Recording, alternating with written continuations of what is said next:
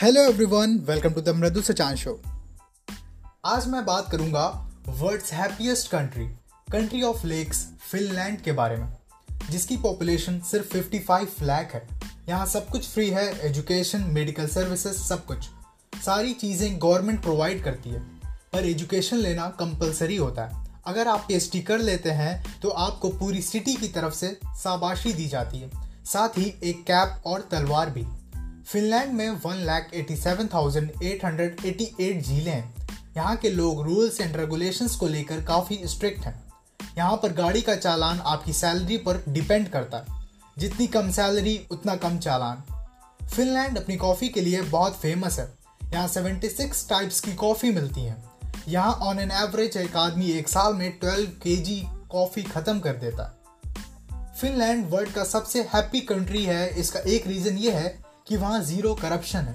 कोई किसी से जेलसी नहीं रखता। फिनलैंड में 98 परसेंट बॉटल्स को रिसाइकिल किया जाता और ग्लास की बॉटल्स को तो 100 परसेंट फिनलैंड में क्राइम भी ज़ीरो है। यहाँ की जेलों को सफ़ाई और खाने के मामले में सबसे अच्छा माना जाता है। हमारे यहाँ बच्चा तीन साल का होता है और उसे स्कूल भेजने लगता है। पर फिनलैंड में सात साल से पहले कोई भी अपने बच्चे को स्कूल नहीं भेज सकता।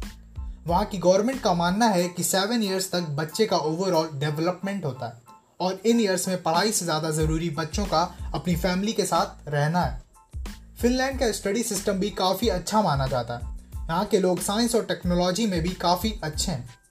फिनलैंड में कई जगह ऐसा भी है जहाँ 23 आवर्स तक दिन ही रहता है और कई जगह तो 50 डेज़ तक दिन ही रहता है। फिनलैंड में एक गोल्फ क्लब ऐसा है जिसका आधा पार्ट फिनलैंड में है और आधा स्वीडन में। इस तरह का ये अकेला गोल्फ क्लब फिनलैंड में नेशनल स्लीपी डे भी सेलिब्रेट किया जाता है।